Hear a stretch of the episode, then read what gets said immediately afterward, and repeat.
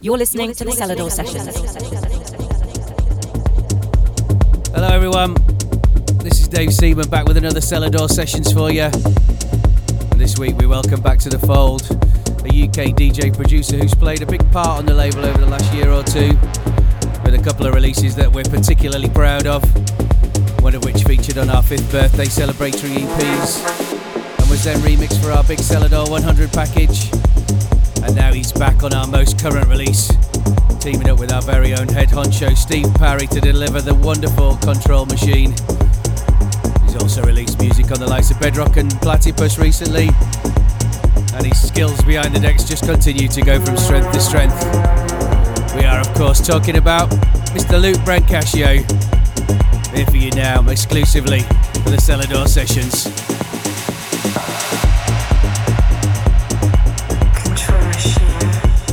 Word to your mother. This is Luke Brancaccio, live for Selador Records.